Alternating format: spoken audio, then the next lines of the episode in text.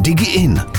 Posloucháte podcast Národního pedagogického institutu České republiky DigiIn, věnovaný inspiracím pro výuku nové informatiky a rozvíjení digitální kompetence, který pro vás připravuje Jan Schenbauer. Dobrý den. V prvním díle rozhovoru s umělkyní Baruš Jeřábkovou jsme se věnovali digitálním technologiím ve výtvarné výchově. V tomto díle si budeme s lektorkou povídat o použití technologií v hudební výchově. Vítám vás u poslechu druhého dílu DigiIn podcastu s Baruš Jeřábkovou. DigiIn podcast. Vy využíváte ten OrgPad i v hudební výchově? Uh, ano, tam jsem ho používala taky, když jsem třeba dělala nějaký, třeba pamatuju si, že jsme dělali Mozarta, myslím, a uh, udělala jsem takovou právě vzdělávací materiál nebo do výuky materiál, kde jsme si pouštěli právě ty videa nebo no, většinou to byly jako na YouTube ty skladby, že jako video uh, od Mozarta, ale potom ještě k tomu, uh, jaký známý melodie se promítly třeba do nějakých lidových písní nebo do nějaké reklamy a takový, takže jsem tam vytvořila takovou síť. A potom je třeba fajn, že ty děti to můžou i nějak doplňovat, že jsme to třeba během té hodiny doplňovali, že si třeba na něco vzpomněli nebo měli nějakou otázku, takže jsem to tam rovnou třeba dopisovala, takže třeba tak. Ale mám tam i nějaký, uh, mám tam třeba i nějaký materiál o vyšších harmoniích harmonických, jo, že tam můžete mít třeba i vloženou vyloženě aplikaci, eh, kterou v tom Orkvedu přímo můžete použít a hrát si tam a vyloženě si vyzkoušet, jak ty alikvoty nebo ty vyšší harmonický zní. A tak. A když byste měla jmenovat další, protože jste hodně inovátorská i v té hudební výchově, co, co dalšího se dá s dětma dělat? Já třeba uh, hrozně moc doporučuji učitelům pracovat uh, s koala samplerem. A na tom já bych moc si přála uh, ho dostat víc do škol. Je to aplikace, která je placená, takže mám s tím trochu problém, že uh, ona stojí asi 120 korun vlastně v tom základu. Ale já jsem opravdu se strašně snažila najít nějakou alternativu a ona prostě není. Ona je ta koala hodně jako jedinečná v tom, že vlastně vy můžete nahrávat jakýkoliv zvuky a já jí přirovnávám tu koalu k foťáku v mobilu, protože já eh, často dělám programy, které se jmenují eh, podobně, nebo v různých variantách se jmenují eh, vidět svět jinak díky mobilu, jo, třeba. A Protože já vlastně vidím, že když jsem začala fotit, tak jsem najednou začala vnímat ten svět jinak. Najednou jsem si říkala, je, tady to je hezká kytička, tady to je hezký světlo, tady to je hezký uh, stín a to. A nějak mi to jako zostřilo to vnímání toho světa. A když jsem začala pracovat s koalou, tak se mi stalo to samé, ale ve zvuku. Jo? Že vlastně fotka vám zostří tento vizuální vnímání a to, tohle vám zase zostří to auditivní vnímání. Protože ona vlastně velice jednoduše do ní můžete zachytit jakýkoliv zvuk a ten zvuk ale potom dál jakoby zpracovat a velice jako rychle a jednoduše do, do celého jako treku, do písničky. A ty děti to moc baví a ta aplikace je navíc velice jako jednoduchá, má hodně uh, takový přátelský. Já vlastně, i když jsem se s jako seznámila, tak já jsem ji dlouho považovala za hračku pro děti. A vůbec mě jako nenapadlo, že se v tom dá dělat seriózní hudba. To jsem na to přišla až asi o rok později a začala jsem tu hudbu tvořit. Ale eh, tím, jak je jako jednoduchá, tak jsem si tohoto právě myslela. A mám to oskoušený i na pětiletých, čtyřletých dětech, že tam prostě začali a že to, že to začalo stimulovat, že prostě začali zpívat, začali do toho, fakt můj pětiletý synovec do toho začal improvizovat prostě novou písničku a na něj kouká, co to jako je. Jo. A tam potom jednoduše můžete to nasekvencovat, eh, že to vlastně jede ve smyčce a můžete vyrobit písničku. Já takhle dělám písničku s dětma, písničky vlastně na těch, na těch workshopech, tak s dětma i s učitelama eh, třeba prostě uděláme písničku z mlácení do stolu, z, z, teďka to dítě vymýšlí nějaký zvuky, že pusou nebo rukama, nebo věci z tašky berou a prostě zkoumají ty zvuky a najednou, najednou začnou vnímat ten zvukový svět kolem sebe a to, to mě fascinuje, jak vlastně ta technologie nám tady v tom může pomoct. A v té hudebce ty technologie mají takovou ještě speciální roli v tom, že já jim říkám papír na zvuky.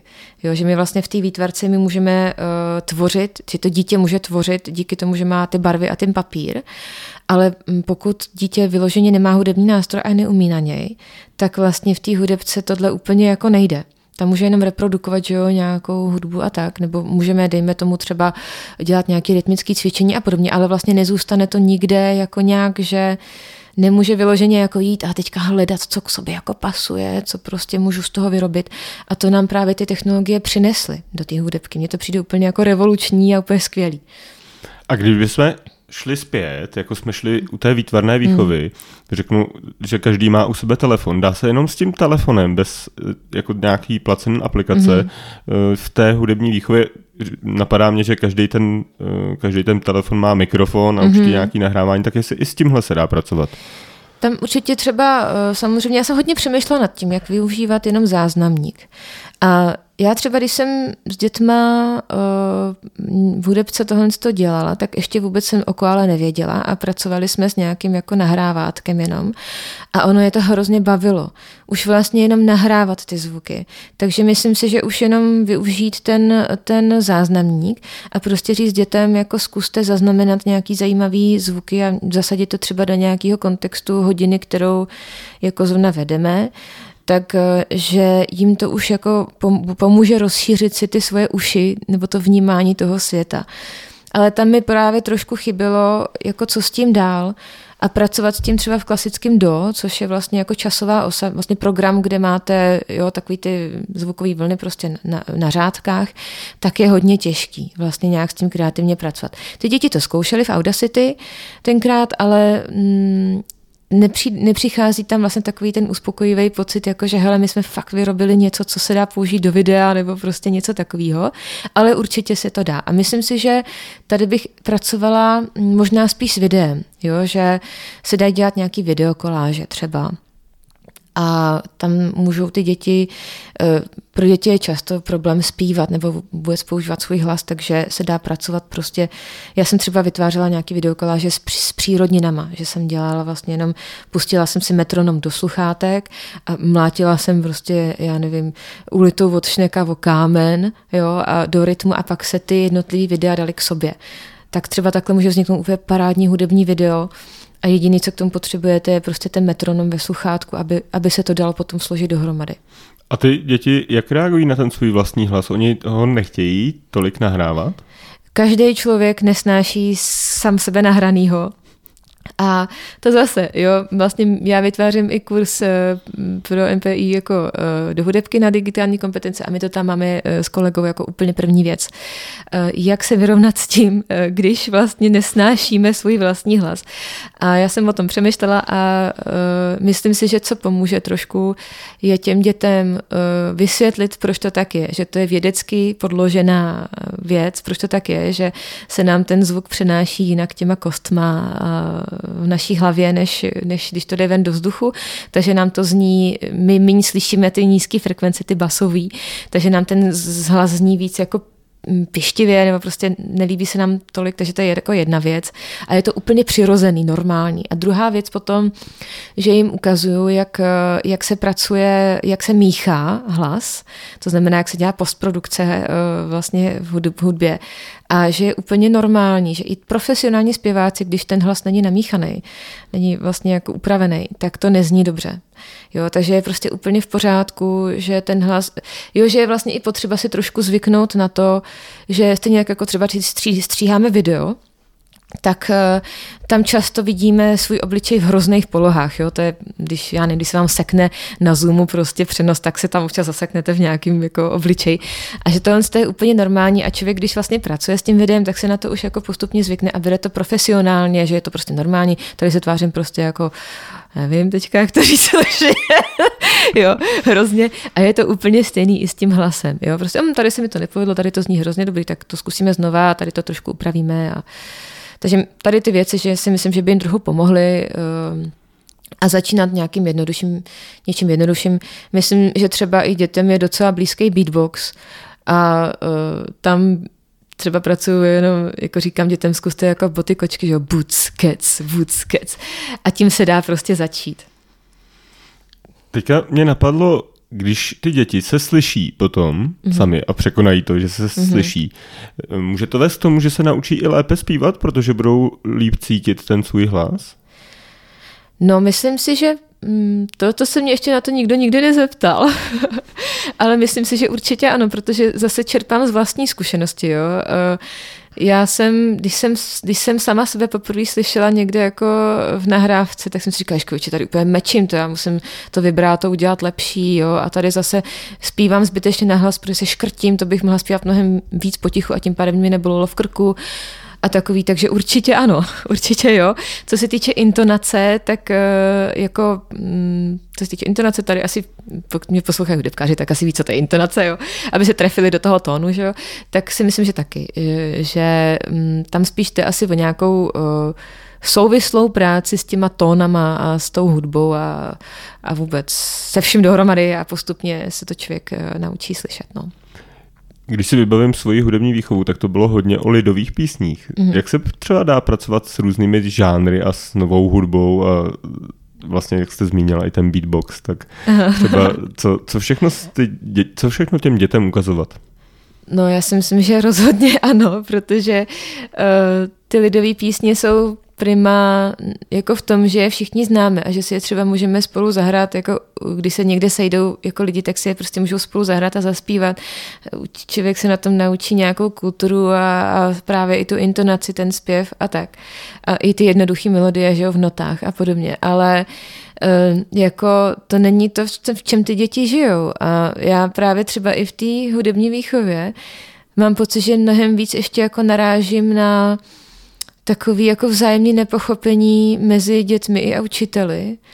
A takovo, taková jako frustrace těch učitelů, že ty děti to vůbec jako nezajímá, že neví, co tam jako s nima dělat. A já si myslím, že je to právě z důvodu toho nějakého jako nezájmu nebo možná neuznání toho, co poslouchají ty děti. Není to paradoxní, právě proto jsem se chtěl no. zeptat, protože každé to dítě potom vytáhne ty sluchátka a jde poslouchat hudbu. Ano, ano. Tak paradoxní je, že potom nemají vztah k hudební výchově. To přesně slýchám od těch učitelů, že děti nemají vztah k hudbě. A já jsem vlastně měla uh, vlastně i v rámci edu změny, tak uh, jsem navštívila několik škol Eh, s tím, že prostě jsem přesně mluvila s paní učitelkou, říkala mi přesně tohle a já jsem vlastně zahájila ten workshop s těma dětmi tím, že jsem v Mentimetru jim dala dotaz, jako kde všude vnímáte hudbu. A ty děti tam dali úplně neuvěřitelné množství jako situací, kde ji jako vnímají, včetně jako z prchového kouta, já nevím čo. A potom vlastně co poslouchají. A oni byli úplně nadšení, a někteří třeba i se zdráhali, oni říkali, no ale to jako se vám nebude líbit, můžu to tam dát. A říkám, no samozřejmě, to jako hudba není jako to, co se líbí paní učitelce, jo, jako a oni byli nadšení, že prostě vím, o čem mluví, nebo že mě to zajímá, že to jako chci slyšet. A i když třeba bych to neposlouchala, jo, nebo tak, a že, že to nějak jako s nima rozeberu. A já najednou jsem vnímala, jak to vytváří ten most mezi tím učitelem a tím žákem. Jo. A myslím, že ten učitel může mít často očekávání právě od těch dětí, že budou mít ten zájem, který má on, že jeho třeba baví hrát na kytaru a zpívat ledovky, ale prostě ty děti žijou jako v jiném světě a to je úplně v pořádku. Ten svět se prostě proměňuje a ta hudba ho odráží. Ta hudba je velice jako pestrá.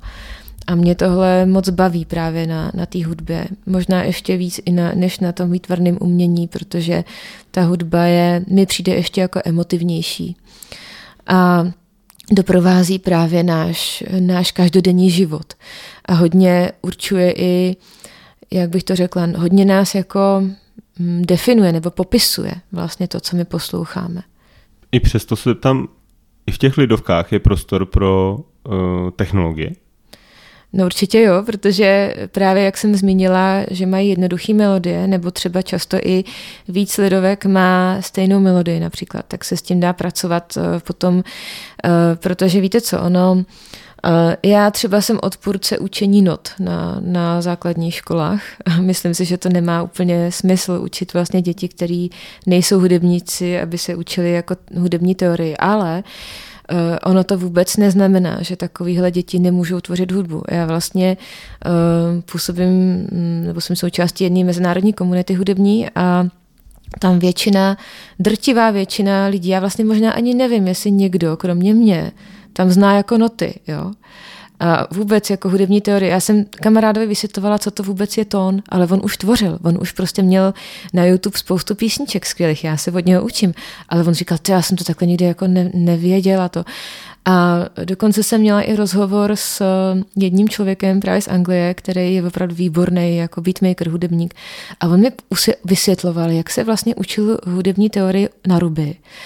Uh, jo, on říkal, no já když jako chci dát třeba kytaru z jedné písničky na akordy z druhé písničky, tak najednou já zjistím, že to k sobě nesedí. Aha, tak já musím zjistit, že tam je nějaký tón C. A potom se podívám do knížky a tam zjistím, že teda když to posunu o tři tóny nahoru, tak to k sobě bude sedět, protože to je nějaká lidická stupnice. A tohle já jsem se naučil takhle vlastně tím tou praxí, od té teorie, od té praxe k té teorii vlastně šel. A já vždycky říkám, hele, a to je přesně to, co nám technologie nabízejí. Ty děti můžou začít tvořit, můžou v piano rolu, což je vlastně takový, jako já tomu říkám, doslovný notový zápis. Jo? Je to mřížka, kde vlastně na straně máte jako klaviaturu a můžete tam dávat čtverečky a vlastně můžete tam vytvářet jako MIDI sekvenci vlastně těch tónů. Um, a ty děti vlastně můžou skládat melodii v tom piano rolu, i když neumějí noty, ale vlastně se tím i ty noty učí, protože vlastně získají povědomí o tom, jak ty noty jako fungují, co to vlastně je a už můžou tvořit vyloženě jako plnohodnotnou hudbu tímhle způsobem. A postupně vlastně zjišťují, aha, já když tady dám Tady vidím, že je prostě ta černá klávesa a když to tady dám jako sem, já to musím posunout o dva ty čtverečky, protože to jsou semitones, jako polutóny, to nejsou celý tony. Takže aha, já, aby to sedělo, tak to musím zvednout takhle. A teďka, aha, tak já musím nějak počítat, protože jinak mi to do toho nesedí. Když tady mám prostě bicí k tomu, tak aha, tak aby mi to bicí sedělo, tak to musím dát po každý na první dobu třeba, aha, a tady počítám do čtyř a podobně a podobně a podobně. Takže oni se takhle vlastně dozvědí o té teorii a přirozeně vlastně zjistí, že ji potřebujou. Ale eh, když vlastně se začne tou teorií bez té praxe, tak je to hrozně abstraktní a já vždycky to přirovnávám, eh, já vždycky říkám, nebo ukazuju příklad mě a mýho manžela, protože my jsme bývali spolužáci, my jsme vystudovali stejný, stejný gimpl. A my jsme absolvovali stejnou jako výchovu hudební úplně a on ty noty vůbec, on neví, která by je. On prostě měl ty jedničky z těch písemek, naučil se to na tu písemku, ale teďka, když mu ukážu, vůbec jako neví, co to je. Jo, takže to je takový příklad za všechny a to byl vlastně i důvod, když jsem učila hudebku, já jsem se rozhodovala, budu učit noty nebo nebudu tady ty florbalisty prostě kluky jako. Jo, tak jsem se podívala potom do RVPčka, zjistila jsem, no a oni tady nejsou, no tak to já učit nebudu. jo, ale záleží zase na těch cílech, jo, jakoby pokud pracujeme třeba s boombekrama, jo, nebo něco takového, tak ty noty jsou tam taky jako potřeba, ale prostě, aby se ten učitel vždycky zamyslel nad tím, jaký má smysl to, co dělám, jako dělám to, protože se tak vždycky dělalo, a nebo opravdu jako to ty dítě potřebuje k životu, nebo hlavně k tomu sebevyjádření, ty sebe, sebeexpresi, tady zase, jaký je cíl té hudebky, jako, jo, já chci, aby to dítě se naučilo vnímat tu hudbu, poslouchat ji, aby prostě v jeho roli, v jeho životě hrála nějakou roli. A případně, aby vlastně bylo schopný tou hudbou se i nějak vyjádřit, protože ono vlastně i ta pasivní, eh, pasivní příjem té hudby je vlastně jako expresivní. Jo, to je, já se cítím smutný, no tak si pustím tuhle písničku a vlastně, abychom tohle těm, těm, těm dětem přidávali. No. Vy jste také lektorkou. Co nejčastěji vám funguje u toho, že si to ti učitelé odnášejí z těch vašich, eh, z těch vašich přednášek, jakože jim to funguje, nebo na co máte největší ohlasy? No, já si myslím, že um, právě ten moment, kdy něco snadno vznikne, kdy to není jenom jako povídání, anebo hele, když se budete, jako když budete na tom měsíc pracovat, tak něco vznikne, ale vlastně ukázat jim nějaký nástroje, kde zmášnete pár čudliků a ono to prostě hraje. jo, nebo uh, No, vlastně asi toto. A vlastně potom ještě k tomu navázat, ale jak říkám, jo, mám prostě sadu blbinek a já vždycky přemýšlím nad tím, OK, mám tady super blbinku, která prostě, eh, já nevím, třeba patatap, jo, to je prostě taková věc, kde hrajete na klávesnici nebo na obrazovku a ono to ukazuje tvary a hraje to. Já jsem říkala, no to je sice krásný, ale co s tím jako ve výuce? A potom já právě jdu do toho orkpedu většinou a začnu tam jako eh, dávat si ty jako svoje nápady a říkám si, no tak tady máme nějaký geometrický tvary, no tak to by se dalo navázat třeba právě na tohle. Jo, nebo uh, spojení zvuku s obrazem, no tak tu máme krásnou jako uh, krásný navázání na nějaký orfismus, jo, prostě v hudbě, nebo ve výtvarném umění teda, jo, nebo nějakou synestezi, že existuje a takový, takže um, nebo vůbec audiovizuální jako umění a tak. Takže uh, myslím si, že je to vždycky právě něco, co je hrozně jako dostupného, jednoduchého. A to je právě třeba i ta koala. A nebo třeba Chrome Music Lab, který určitě hudebkáři znají. A mimochodem Chrome Music Lab je právě super i na přípravu na ty, uh, na ty uh, jednotlivé aplikace hudební. Je to stejně jako s těma grafickými editorama. Jo? Ve chvíli, kdy se naučíte uh, nějaký základy těch hudebních aplikací, tak potom už se orientujete napříč těma uh, hudebníma věcma. A ten Chrome Music tohle to umí. Ale vlastně e, potom navázání na tu blbinku nějakýma jako výukou v souvislostech, nebo vlastně jak, jak to využít prostě pro naplnění toho kurikula vlastně, jo. Takže tak, no. Vy propojujete tu hudebku s tou výtvarkou ještě nějak jinak, nebo jak, se, jak se to dá propojit, ty dva předměty? Ne. No, myslím si, že hlavně formou toho audiovizuálního umění, eh, to, že, eh, který spočívá hlavně teda v tom videu. A tam... Eh, Můžete to představit jako točení klipu? Určitě si to dá představit jako točení klipu. A tam už zase záleží na tom, jak s tím pracujete. Buď to může být tak, že vytvoříte písničku, která ke který se ten klip natočí prostě jako potom, a nebo to může být nějaká experimentální tvorba, kde se vyloženě pracuje třeba, já nevím, třeba já dělám ráda to, že mm, já začínám vždycky pochopením zvuku jako fyzikální veličiny a děláme nějaké pokusy, k čemuž teda mimochodem jsou ty aplikace taky úplně perfektní, protože tam můžete mít nějaký ty oscilogramy a, a spektrogramy a takový. A Potom zase od toho se odvíjí to, co vidíme v té aplikaci, že, jo? že tam je, já tomu říkám zvuková vlna, protože eh, ten jako odborný fyzikální název je složitý. A vlastně potom třeba děláme nějaké pokusy uh, s tím třeba nevím, nasypu sůl nebo nějaký třpitky třeba na bubínek a teďka co to dělá, když se tam pustí nějaký zvuk nebo nějaká frekvence. No a potom vytvoříme, uh, potom vytvoříme tu písničku třeba z, těch, z toho mlácení něčím nebo čehokoliv. A my potom tu písničku spojíme s tím pokusem. A vlastně natočíme ten pokus s tou písničkou a tak, takhle vznikne vlastně rovnou ten klip, který je současně i nějakou fyzikální, fyzikálním pokusem, ale je to jako krásný fyzikální to pokus. více předmětů. Jo, přesně tak. A to mě právě hrozně baví. Já si totiž myslím, že to, jak nám to umění jak jsem říkala, že, že, že ten foťák a ta, ta koala nebo ten prostě záznam toho zvuku, že nám uh, zostřuje ten pohled na ten svět, tak on nám ale tím i vyvolává otázky o tom světě. Jak, jak to, že to vlastně slyšíme, jak to, že to vidíme? A co to vlastně vidíme? A co to slyšíme? A proč? A jak? A jak to, že? A to. A to mně přijde právě perfektní, že ta výtvarka hudebka nám otvírají uh, vlastně cestu k tomu, toho, tomu poznávání toho světa říká lektorka a umělkyně Baruše Řábková. Díky moc za rozhovor. Prosím. Naše posluchače zdravím a doufám, že vás DigiIn bude doprovázet a inspirovat i v příštích dílech. Najdete je spolu s další podporou pro školy na webu revize.edu.cz. Mějte se fajn a učte s radostí. DigiIn podcast. DigiIn.